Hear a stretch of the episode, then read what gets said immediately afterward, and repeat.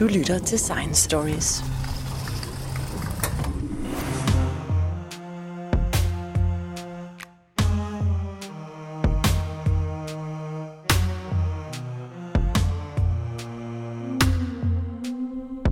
Virus er i virkeligheden information, og i disse coronavirus-tider, der er vi jo alle sammen udsat for øh, uønsket information, som bliver påduttet os udefra.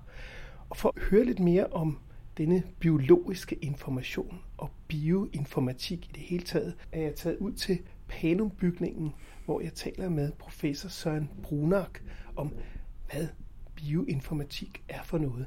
Søren Brunak, du må lige forklare begrebet. Ja, bioinformatik, det er jo sådan en blanding af noget med biologi og så informatik. Og man kan sige, det øh, forskningsfelt eller område er dukket op, fordi at biologien er blevet fyldt med data. I gamle dage så øh, målte man måske fire punkter på en kurve og, og lavede en lille tegning af sammenhængen mellem et eller andet.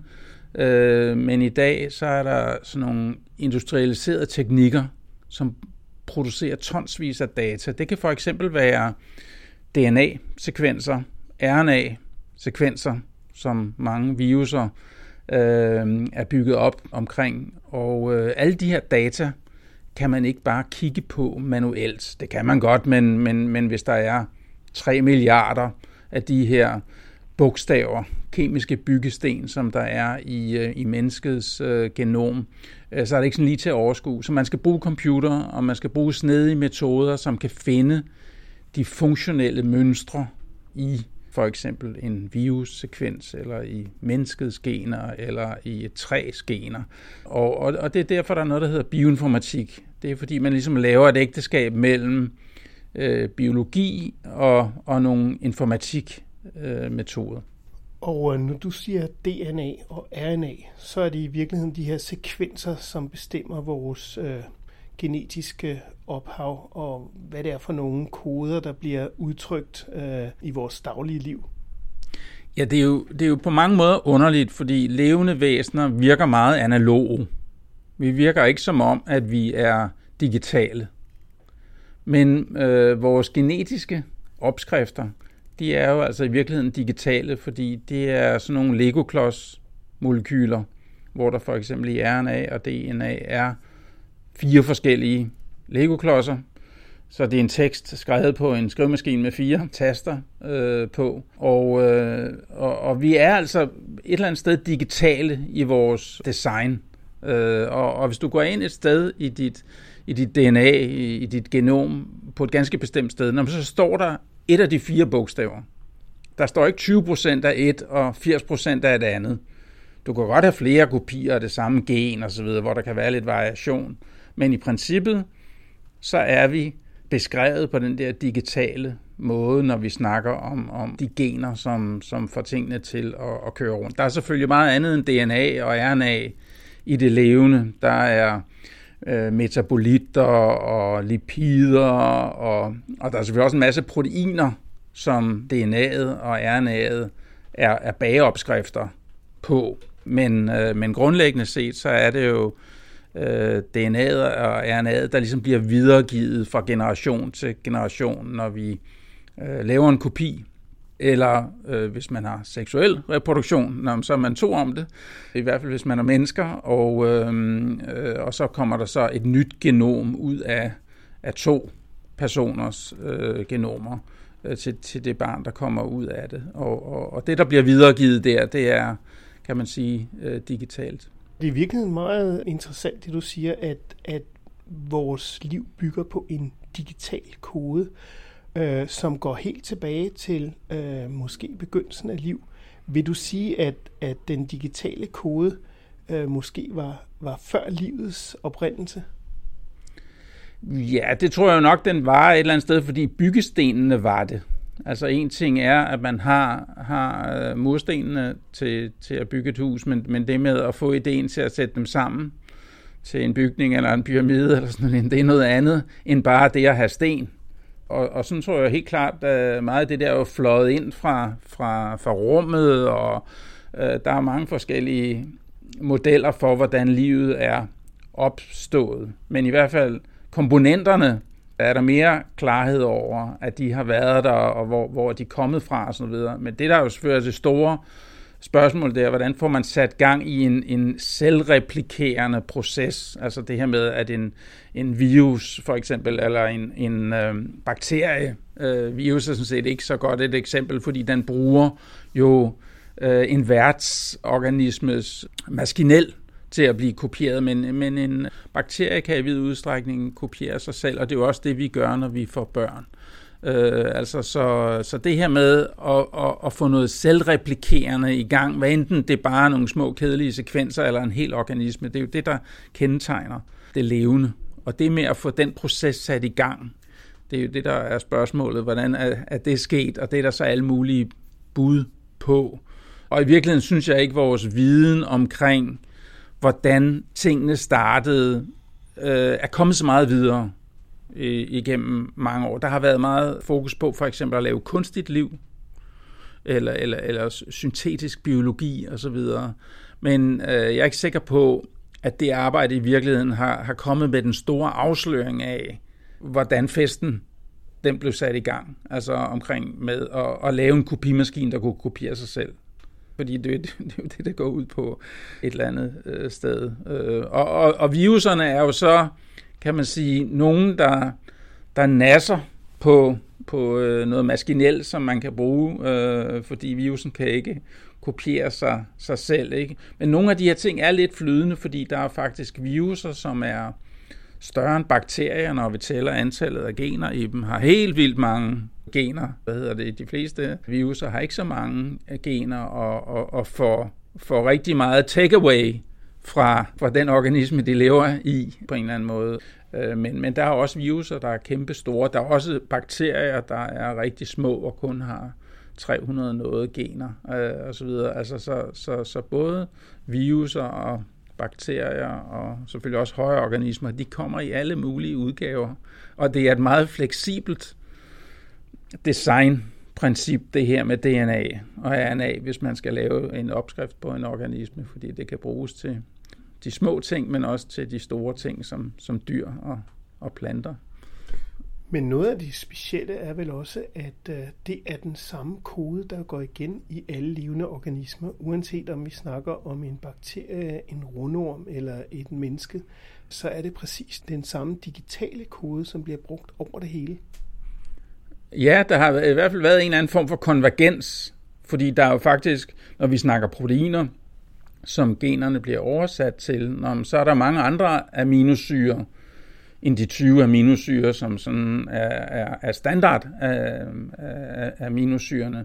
Og der har ligesom været en konvergens omkring det, og det er jo også ret smart det der med, at hvis vi spiser en ost eller et frølår, så, så er det, vi spiser, fuld af noget, som vi selv skal bruge som legoklodser for at komme videre. Så det, det, er, jo, det, det, det er jo snedigt nok indrettet, og man kan godt ligesom forstå, hvorfor det har været en god idé at lave en konvergens om, hvilke aminosyrer man sådan har i almindelig brug. Men, men det, er, det er standardiseret på rigtig mange måder, når vi, når vi ser på det levendes digitale opbygning. Men øh, i og med, at, at vi jo så alle sammen er underlagt den samme genetiske kode, så betyder det også, at vi er sårbare over for for eksempel virus. Og der er det jo altså problemet, at hvis vi alle sammen ligner hinanden rigtig meget, så er vi jo endnu mere sårbare. Ja, man kan sige, at det, der jo bibringer hele muligheden noget robusthed, det er diversiteten, det er, at vi er forskellige. Også hvis vi bare taler om en art som mennesket.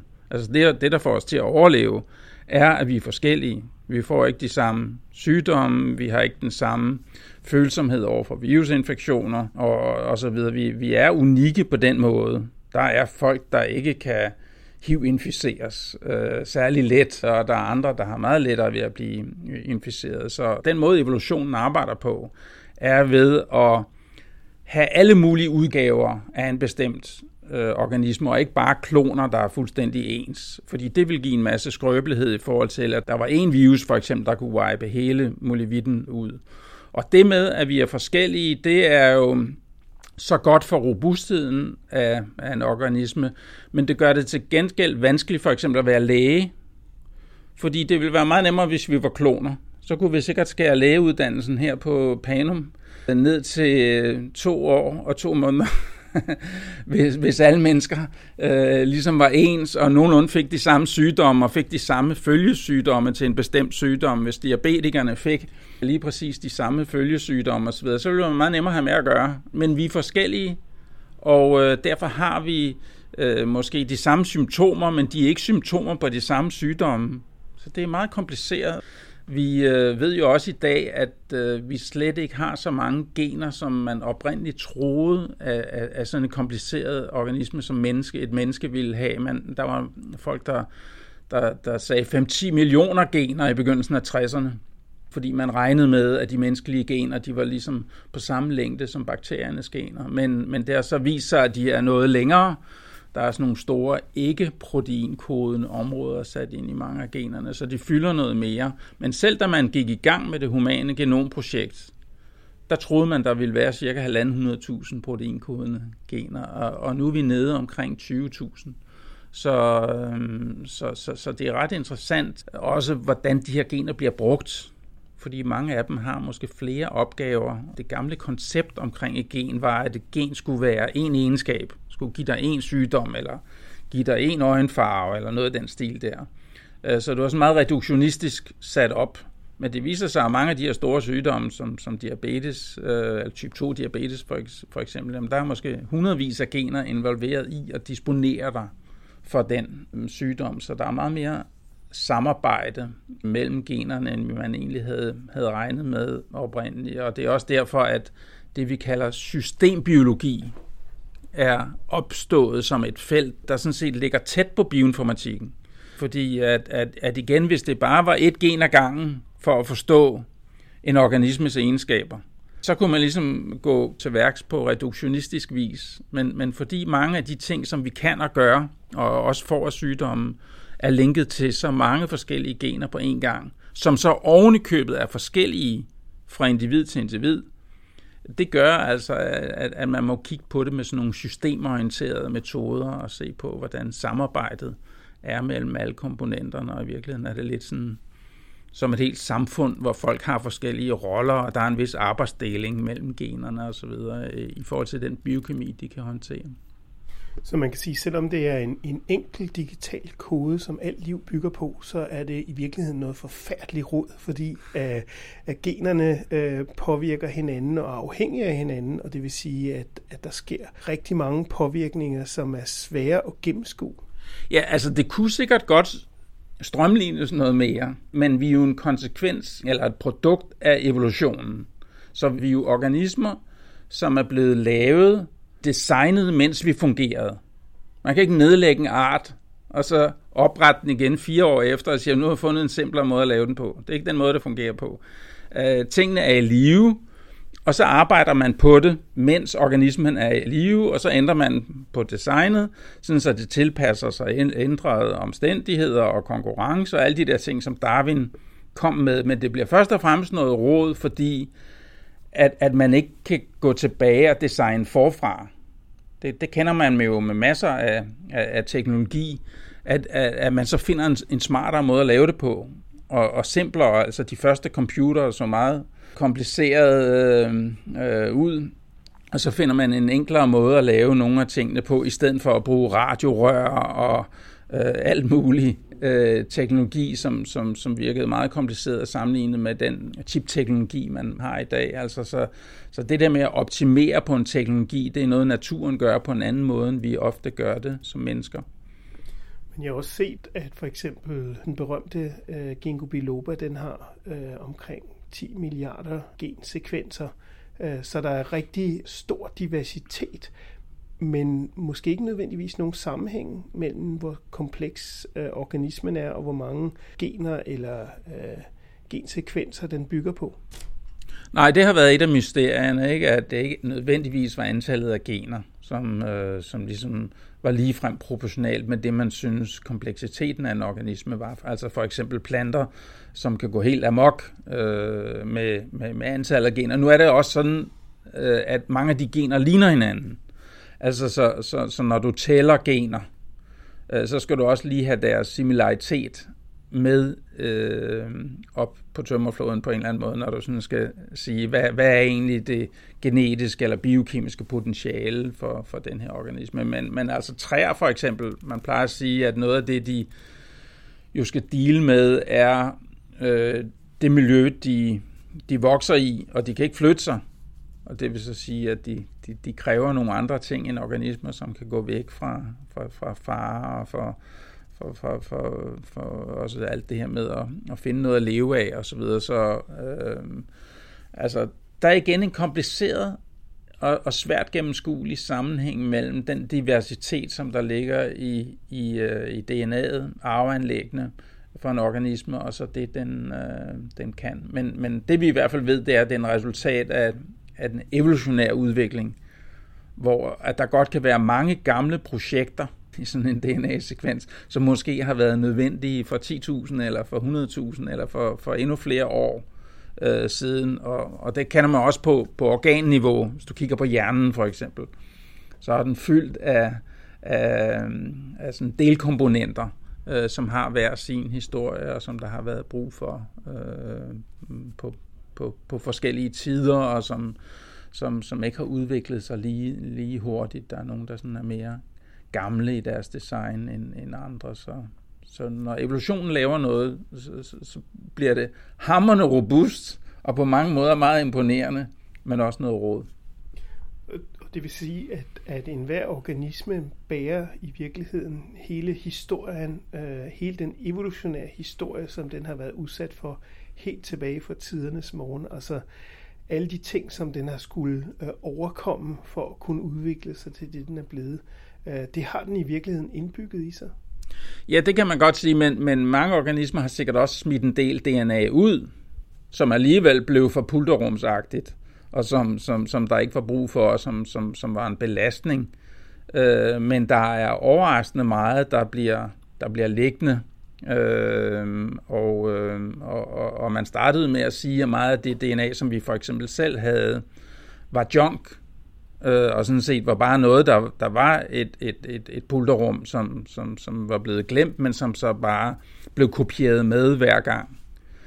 Men som tiden går, så finder vi ud af, at, at, at mange af de her øh, sekvenser, de, de har noget funktion, og det, det, der skal vi igen tilbage til det med teknologierne, som kan måle på, hvordan øh, tyve tusind gener Øh, de øh, virker øh, og, og bliver udtrykt og så videre. Altså det, det, øh, det handler meget om ny teknologi, der kan måle på alle de her bolde, der er i luften på én gang.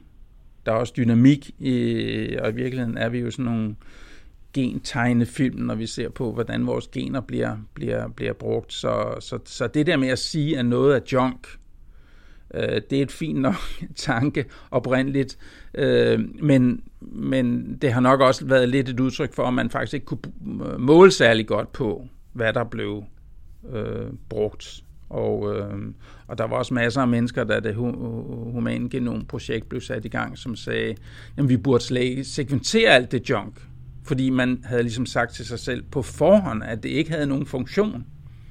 Men nu opdager vi flere og flere funktioner. Vi har fundet en masse små R N A-gener og andre typer gener, end man oprindeligt troede, der egentlig var. Øh, I hvert fald ikke i det antal, som de har vist sig at være der. Så, så, så i alt det junk, som man kaldte dengang, jamen, så dukker der ting op, som, som har en funktion og som, som, som virker. Det gælder også proteiner. Mange af dem ser ud til at være meget små i virkeligheden, små peptider, som laver alt muligt. Og, og hele det der loppemarked, der måske er inde i, i en celle, når ting bliver nedbrudt. Øh, ligesom vi går hen og køber et eller andet på et loppemarked, som måske var i gængs brug for tyve til tredive år siden, som kan bruges igen. Øh, sådan nogle ting kører der sikkert også ind i mange celler, hvor noget, der bliver nedbrudt, øh, nedbrudt fra, fra en primær funktion, så bliver genbrugt til andre formål. Det ser vi mere og mere af, og det er jo selvfølgelig også, fordi vi har nogle teknologier, som kan måle på de der ting i dag, som man måske ikke havde for, for tyve, tredive, og fyrre, halvtreds år siden. Du lytter til Science Stories. Det her med, at det kun er to, tre, fire, fem procent, der er gener, det, det er lidt en misforståelse, øh, som stammer fra den der junk-diskussion, øh, fordi at øh, man fandt jo ud af, meget overraskende, at vores gener, de indeholder sådan en masse områder, som ikke koder for proteiner. Man kan sige, at det er sådan en slags reklameblok, plejer jeg at kalde den, når jeg holder foredrag. At du har øh, en film, som du sidder og ser, og så lige pludselig kommer der nogle reklamer, og så kører din film videre. Og sådan er generne i virkeligheden også lidt, at øh, der er noget, der er en opskrift på det her protein, som genet skal, skal, skal ende med at, at blive til. Øh, men så kommer der noget helt andet, det vi kalder en intron, som sidder øh, og afbryder den her proteinkodende sekvens. Og når man så ser på, hvor lange de her gener er, øh, så viser det sig, at, at de menneskelige gener dækker tredive til fyrre procent af hele den der meter der. Øh, så, så, så generne fylder faktisk ret meget, men der er bare de der reklameblokke, de der introns inde øh, i dem. Men det er rigtigt nok, at det måske kun er to til tre procent, der så ender med at kode for proteiner, men generne i sig selv, de fylder altså temmelig meget, og det er altså også det, som gør, at mange af dem er i stand til at skabe sygdomme. Fordi hvis de var meget korte, så var de måske øh, ikke så lette at beskadige. Men hvis du har sådan en rigtig lang sekvens, hvor noget stråling eller noget andet kan lave rod et eller andet sted, så går der kug i hele sekvensen, når den så skal bruges til at lave et protein. Så det, at generne er så lange, det er også noget, der gør dem øh, mere, mere skrøbelige i forhold til, hvilke konsekvenser en mutation kan få øh, i, i relation til en sygdom eller noget af den stil. Men når vi nu snakker om de her gener, så kan vi lige komme tilbage til, at øh, oprindeligt, der var det jo et kæmpe projekt om at måle de her øh, gener og registrere dem. De der gensekvenser, de var jo øh, kæmpe lange, og det tog rigtig, rigtig lang tid. Jeg tror, det tog knap femten år, fra man startede det humane genomprojekt, før man havde det første totale øh, menneskelige genom øh, sekventeret. Og nu om dagen kan man jo også gøre det i løbet af ganske kort tid, og det koster øh, næsten ingenting. Uh, ja, uh, der er simpelthen tale om, at den proces, hvorved man læser D N A-sekvenser, den er blevet industrialiseret. Det var stort set håndarbejde i begyndelsen, og selv da man satte det humane genomprojekt i gang, så kostede det væsentligt mere end en, en dollar eller en euro per, per bogstav. Det endte med at koste ca. tyve milliarder kroner at sekventere sådan den første gennemsnitssekvens. Men så blev processen industrialiseret, Og, og så er der sådan en erfaring for, at omkostningerne falder eksponentielt. Det kan gå langsomt, det kan gå hurtigt. Men jeg holdt engang et foredrag, hvor der var en til stede fra, fra familien bag Velux-vinduerne. Så sagde han til mig i pausen, Søren, det er meget sjovt, den der kurve, du viser over, hvordan omkostningerne til at sekventere D N A går ned eksponentielt. Altså den, den falder måske hver attende måned til det halve eller noget i den stil. Så siger han, hvis vi laver Velux-vinduer, så falder øh, omkostningerne også eksponentielt, hvis vi industrialiserer processen. Vi går fra noget håndlavet, der er meget dyrt, men så optimerer vi hele tiden på processen, så bliver det billigere og billigere. Så det er simpelthen en, en, en, en ting, som, som, som gælder for industrialiserede processer. Og det er det, vi ser inden for biologien i dag, at det er ikke bare D N A-sekventering, det er også proteinsekventering, det er anden form for proteinscreening, det er metabolit-screening, også det, der hedder metabolomics. De her teknikker bliver, bliver industrialiseret, så vi lige pludselig kan kigge på alle metabolitterne, i stedet for bare at kigge på nogle øh, få. Det bliver økonomisk øh, muligt at, at gøre det. Så det er det, der er, er, er sket inden for biologien, og det er derfor, der er brug for bioinformatik mere end nogensinde, fordi data bare vælter frem, fordi de her teknikker bliver industrialiseret, og vi kan ikke rigtig se nogen ende på det, fordi en ting er, at man sekventerer et menneske og bruger tyve milliarder kroner på det, men nu er vi så gået over til at sekventere hver enkelt individ, sådan så man kan bruge de her data, måske også på hospitalerne i forhold til at behandle den enkelte, øh, den enkelte patient på en lidt, en lidt anderledes måde, end, end naboen skal behandles på, fordi man har måske en anden øh, sekvens, der gør, at et bestemt lægemiddel ikke har den samme effektivitet øh, på den ene som på den anden osv. Altså, så, så, så, så det er den udvikling, der er, der er i gang, og det er derfor, at computerne, som jo slet ikke havde nogen rolle at spille i, i biologien for, for halvtreds år siden, øh, har fået en helt anden øh, rolle, men altså også dem, der bestemmer, hvad de laver, og det, det er blandt andet bioinformatikere. Men det var jo også øh, årsagen til, at man meget hurtigt kunne sende sekvensen ud af denne coronavirus, sådan så hele verden øh, med det samme vidste, hvordan den så ud, og hvordan man lavede tests, så man øh, med det samme kunne øh, måle, hvor, hvor det hen var i verden, at virusen var. Øh, Det var, det var jo på grundlag af, at, at kineserne med det samme kunne sende den totale sekvens ud.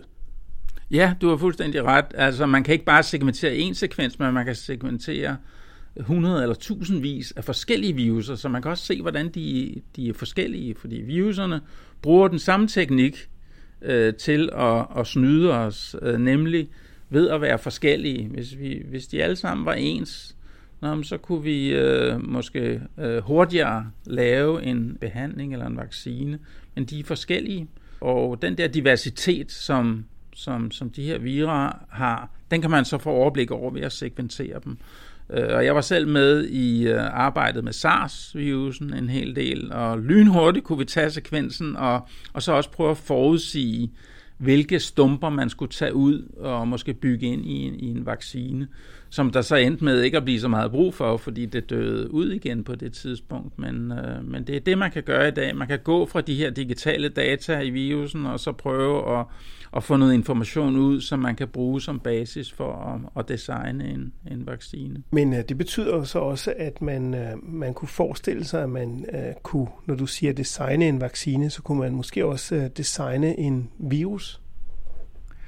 Ja, det er der jo også folk, der har forsøgt at, øh, at gøre, og øh, hvad er design, og hvad er at eksperimentere med virusen, så man prøver at forstå dens funktion. Det er jo ligesom en, en glidende øh, overgang, og det er jo også basis for de der teorier om, at en bestemt virus kan være sluppet ud af et, et, øh, et laboratorium, fordi den rent faktisk er blevet modificeret af mennesker osv., og det ved jeg ikke, om, om, om der er så meget hold i, men, men i det her tilfælde i hvert fald. Men, øh, men, men, men, men det kan man, ja. Men man kan også sige, at, at det er svært at konkurrere med virkeligheden, fordi at øh, virus er jo ret god til at tilpasse sig forskellige øh, individer, så, så den, der er, er succesfuld, er jo så også den, der, der er bedst til at inficere folk. Ja, det, det ved jeg ikke, altså, fordi man, man jo kender så meget til menneskets biokemi og, og eget genrepertoire, og også menneskets immunsystem på mange måder. Så, så, så, så tror jeg også, at den viden kan, kan bruges til at, at give en virus nogle fif i forhold til at, at, at, at blive værre. Men man skal også huske med de her viruser, at, at hvis de slår os ihjel meget hurtigt, så ender de med ikke at kunne sprede sig. Og det er jo derfor, man også ser, at viruser, når de muterer, at de, de ender med at blive, blive mindre dødelige, fordi så får de spredt sig til flere øh, individer, der er, der er så inficeret, men, men med en mindre øh, alvorlig infektion. Altså, så, så det er jo sådan lidt give and take, det der med, hvor, hvor ondt det kan betale sig at være i forhold til den værtsorganisme, som man, man bruger til at, at lave en kopi af sig selv. Så derfor måske nogle af de der virkelig farlige virus, at de aldrig breder sig særlig meget, fordi at de simpelthen slår folk ihjel så hurtigt. Ja, nu er jeg ikke virolog, og der, der er, jeg tror, der er mange forskellige afarter af, af, af det der. Og, og, og igen, folk kan have en meget forskellig skal man sige, skrøbelighed over for en bestemt virus, så, så det ser man jo også i forhold til dyr versus mennesker, at den samme virus, som måske kan øh, inficere både en, en abe og, og, og, og, og homo sapiens øh, individer, har en helt forskellig effekt osv. Altså, det, er jo, det er jo en anden ting ved, ved de her sekvenser, at der er en meget ikke-linær sammenhæng mellem sekvensen og så det, den kan gøre. Det er ikke sådan, så hvis du, hvis du nu ændrer den ti procent, så får du ti procent ændring i det, den kan gøre. Det kedelige ved, ved de her sekvenser er, at ganske små ændringer kan ændre meget på funktionaliteten. Og det kender vi også fra sygdommen. Altså en enkelt mutation kan give dig cystisk fibrose. Så det, det er også det, der igen gør det interessant at være bioinformatiker, fordi du, du leder tit efter en nål i en høstak. Altså fordi der er den her ikke-lineære sammenhæng mellem sekvens og så funktionalitet. Og, og det, det, det er spændende. Det er ikke, det er ikke lineært, og det er ikke proportionalt. Der skal zoomes ind på, hvilken funktionel ændring laver den her mutation i forhold til det protein, som genet koder for. Mister det så sin, sin øh, evne til at fungere i dine lunger på den måde, det burde fungere, bare fordi der er kommet en ganske lille ændring. Øh, og det, det er noget af det, der kendetegner det, det levende, at der er ikke lineær sammenhæng mellem det her design og så egenskaberne. Men den her digitale kode, som vores liv er bygget op omkring, altså som er helt grundlæggende for vores D N A, den kode er jo så nem at putte op i store register, sådan så man kan få styr og sammenligne den, og det er jo sådan noget af det, man gør nu om dage. Altså fordi den netop er digital, så kan man så lagre den i store databaser, hvor at man nemt kan bygge noget op og se, hvad der ligner hinanden, og hvor stor forskellen er. Uh, ja, det, det er digitale data, som kan lægges ind i en, en uh, database, og hvis man for eksempel står med sådan en virus, så kan man jo så sammenligne den her nye virus med alle mulige kendte viruser, og så kan man så se, uh, hvordan sekvenserne er forskellige, og hvor de også er ens. Man kan se, hvor de uh, måske varierer meget, og hvor de uh, på grund af deres funktion ikke kan variere ret meget. Og, og, og det er jo blandt andet nogle af de der steder, hvor viruserne ikke kan variere så meget på grund af den måde, de, de fungerer på. Det er jo det, man prøver at udnytte som et svagt punkt, hvis man for eksempel vil lave en, en behandling eller en, en, øh, en vaccine. Men, men de her digitale data, de kan komme ind i, i databaser, og det er jo også nogle bioinformatikere, arbejder med at konstruere.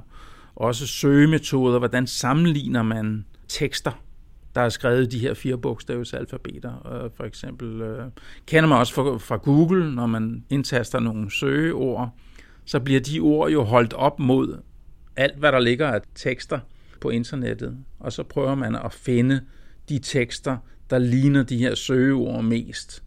Og så kan de være ranket ud fra alle mulige skumle ting omkring reklamer og hvad ved jeg. Men, men grundlæggende set i, i metoden er det jo et spørgsmål om at sammenligne de her søgeord med alt det, der ligger i databasen.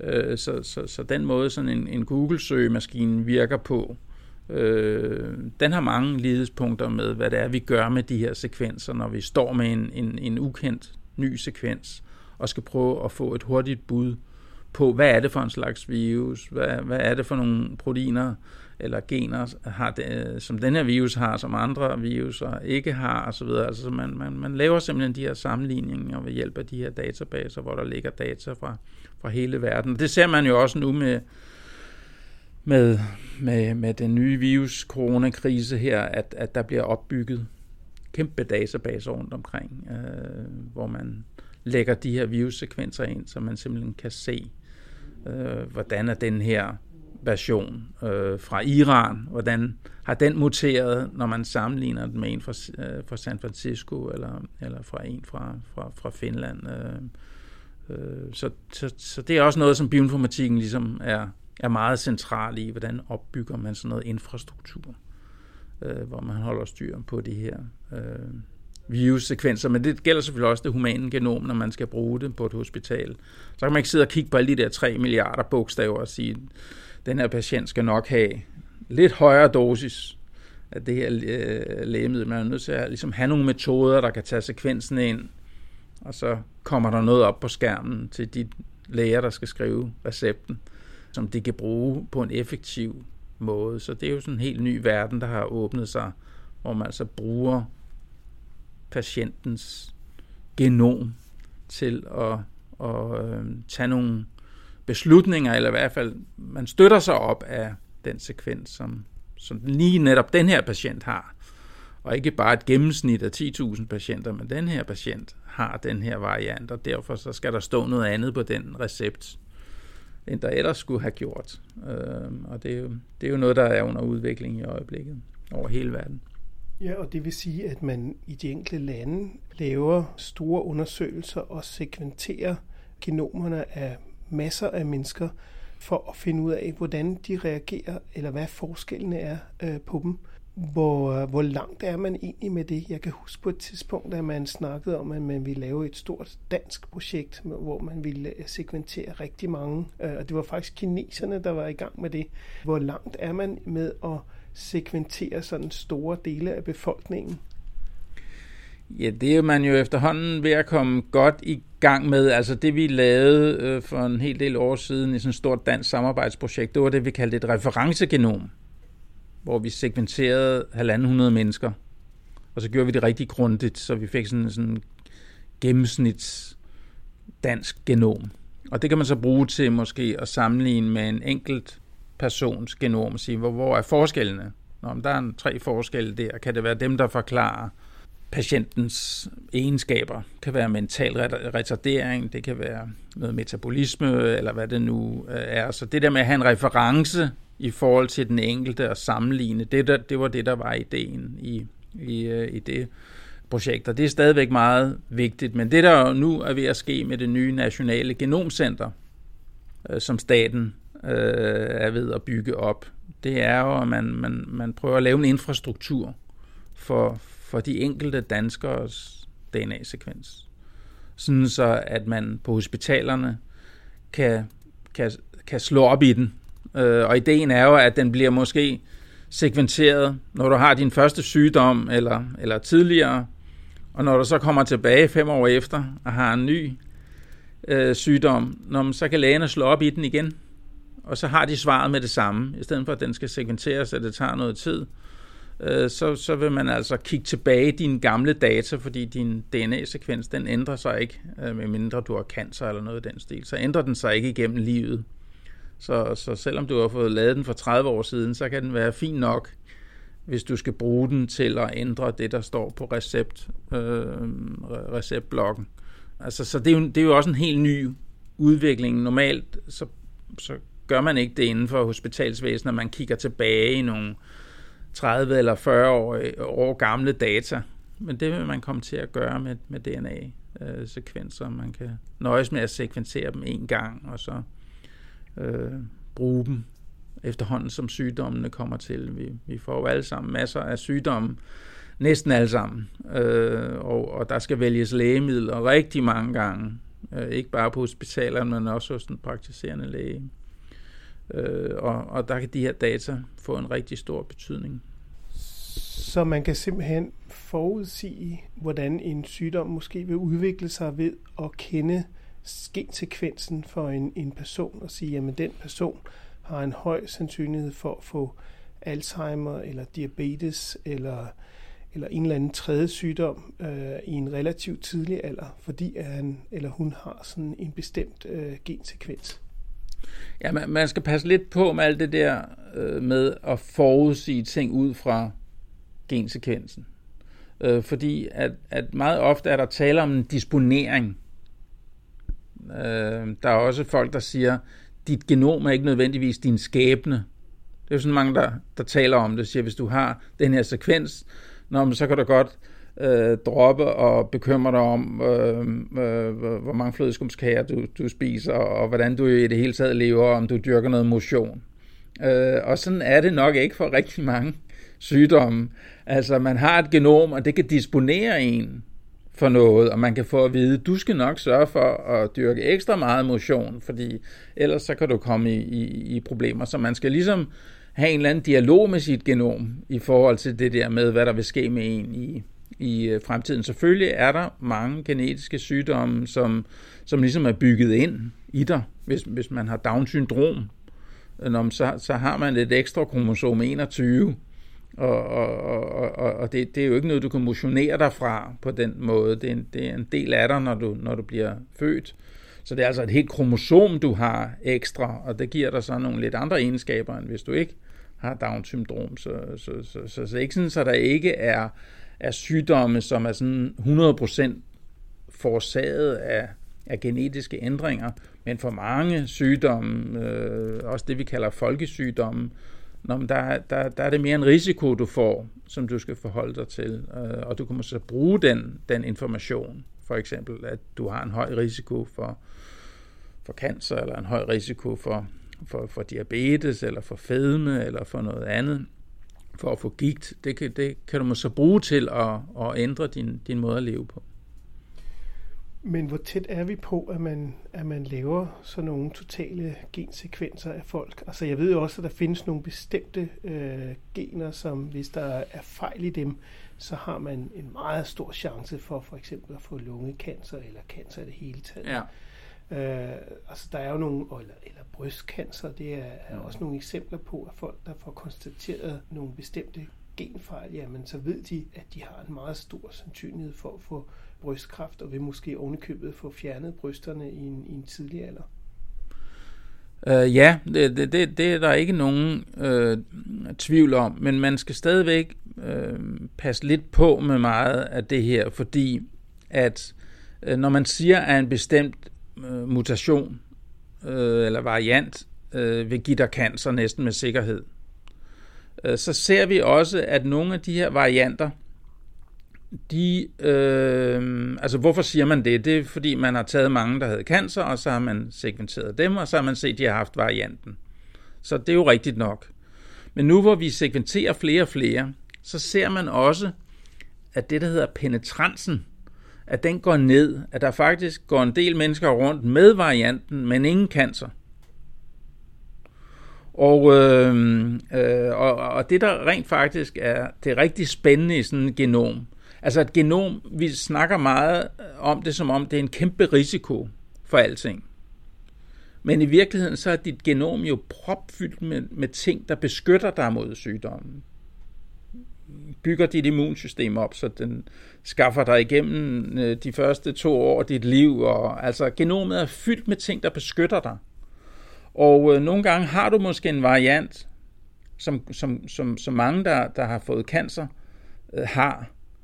Men du får ikke cancer, fordi du har noget andet i dit genom, der beskytter dig i forhold til den variant. Så det er noget af det, som, som hele feltet er, er, er ved at zoome meget ind på. Det er de der beskyttende varianter, der i virkeligheden ophæver den risiko, som den anden variant giver dig. Det, det er sådan lidt sværere at få has på, fordi det er nemt nok at tage halvtreds mennesker, der har fået cancer, eller fem hundrede mennesker, der har fået cancer, og så sekventere nogle bestemte gener. Men hvis du skal få øje på det, der beskytter dem, som også har varianterne, øh, i forhold til ikke at få, få cancer, jamen, så skal du ud med meget større fiskenet og garn, øh, for at få, få fundet ud af, hvad det er.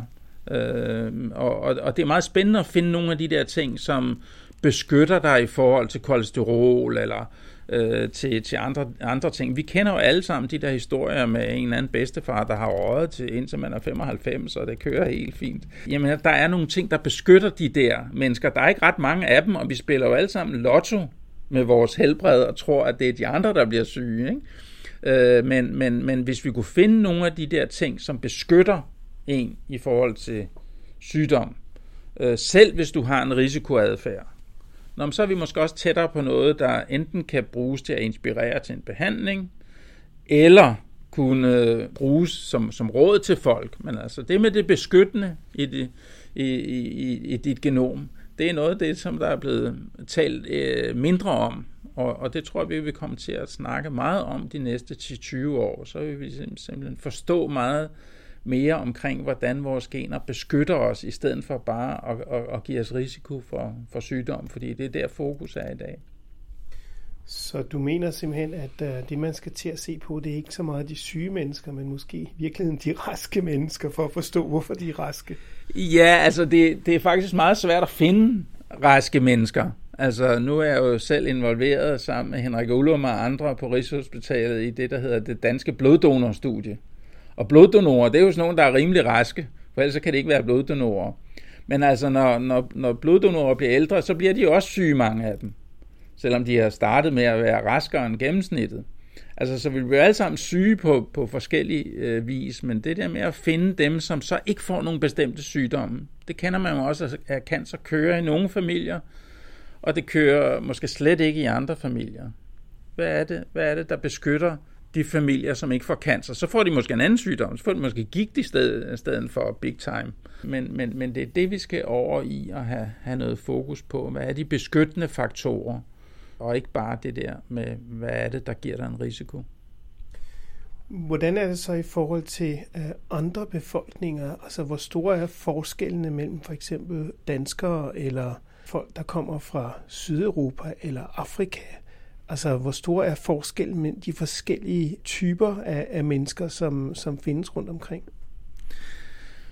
Jo, der er jo ret stor diversitet. Man kan sige, det mest af det, vi ved om, om, om gener og deres sammenhæng med sygdom osv., det ved vi sådan set for, for, for, for det, vi kalder kaukaser, altså sådan nogle, som lever her i, her i Europa med, med, med hvid hudfarve og så videre. Vi ved mindre om diversiteten i Afrika, og, og, øh, og det har også været dårligere i Asien og sådan noget ved at ændre sig nu. Altså så, så, så det her med, hvordan de forskellige etniciteter øh, er forskellige i forhold til, til sygdommen, det, det er også noget, der bliver arbejdet meget øh, med.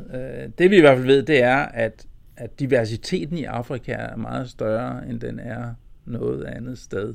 De, de mennesker, der, der, der, der tog ud af Afrika, de lignede hinanden indbyrdes mere, så diversiteten er mindre uden for Afrika, end den er i Afrika. Og, øh, og der er mange projekter i gang nu på at få afdækket diversiteten i Afrika noget mere. Og det vil sige, at, at så er der måske også større chance for, at, at nogle i Afrika måske er fuldstændig immune over for for eksempel nogle af de her coronavirus eller andre virus, som, som kommer forbi. Ja, det har man jo også set med, med H I V-virus og så videre. Der var øh, folk i, i Sydafrika, som det var meget svært at inficere. Så, så det ved man jo ikke i, endnu rigtigt, øh, hvem der eventuelt ikke kan inficeres. Men, men, men det kan både være Afrika, men det kan også være, for eksempel, at der er nogle genvarianter i den svenske befolkning, der gør det lidt sværere at virusinficere. En, en, en fra Sverige, en, en fra Danmark, så nogle af de der ting kan også være tættere på med mindre forskel, ikke? Men altså, øh, der, der kan være genvarianter, der gør det sværere for en, en virus at inficere os, og den variant kan så være mere hyppig øh, selv, når vi snakker om, om, om lande, som ligger ret tæt på hinanden, øh, øh, som, som for eksempel Danmark og Sverige. Og nu har vi så bare kun snakket om mennesker, men, øh, men der er jo lige så store projekter i gang med at sekventere alle dyrene, alle planterne, alle bakterierne, alle svampene, øh, alle mulige organismer, som vi overhovedet kan komme i tanke om. Det er jo et kæmpe stort projekt. Og det er alt sammen de samme øh, digitale koder, det bygger på. Ja, altså der er fast arbejde for bioinformatikere ganske mange år øh, frem, og, og nu nævnte du bakterierne igen, og de er selvfølgelig også vigtige, fordi de også lever inde i os, altså ligesom viruserne gør, men, men, øh, men, men hvor vi måske for en del år siden synes, at bakterierne de skulle bare ud, øh, så ser vi jo mere i dag øh, bakterierne i tarmsystemet og i mundhulen og så videre, så videre som, som, som noget, der er integreret, og det er en mere symbiotisk model, og måske er det virkelig bakterierne, som har indflydelse på også, hvordan vores lægemidler bliver omsat og så videre. Altså, så det der med at få, få sekventeret bakterierne er også noget, der direkte har betydning for, for, for menneskeligt helbred og så videre, og, og, og det kan man jo godt generalisere til andre organismer også, så det er i virkeligheden sådan mere økosystemtanke, Der, der er brug for i forhold til at forstå, hvordan alle de her organismer de hænger sammen, øh, og ikke bare er, er sådan fuldstændig uafhængige væsener. Øh, vi lever af hinanden, og vi lever også med hinanden, og, og der kommer en masse data ud af det, når vi vil prøve at, at finde ud af, hvordan. Og en eller anden dag, så findes det alt sammen i din øh, databank. Ja, altså i hvert fald i store internationale øh, databanker, baser, fordi det, det er sådan set sådan, så at, at forskere inden for D N A-verdenen har haft en tradition for at lægge alle data ned i en hat øh, og sige, vi har også brug for jeres data derovre, I har brug for vores. Så det har været en, en, en, øh, en sådan open access. Nu lægger man selvfølgelig ikke folks individuelle, personlige genomer ned i en hat, hvor folk bare kan kigge på dem. De er beskyttede, sådan, så det måske kun er hospitalerne, der kan kigge på dem osv. Men generelt har, har, har forskerne været gode til at, at dele data, også på en sikker måde, sådan, så man kunne lære noget af hinandens data. Det er på, på mange måder også et, et vigtigt element i alt det her med bioinformatik.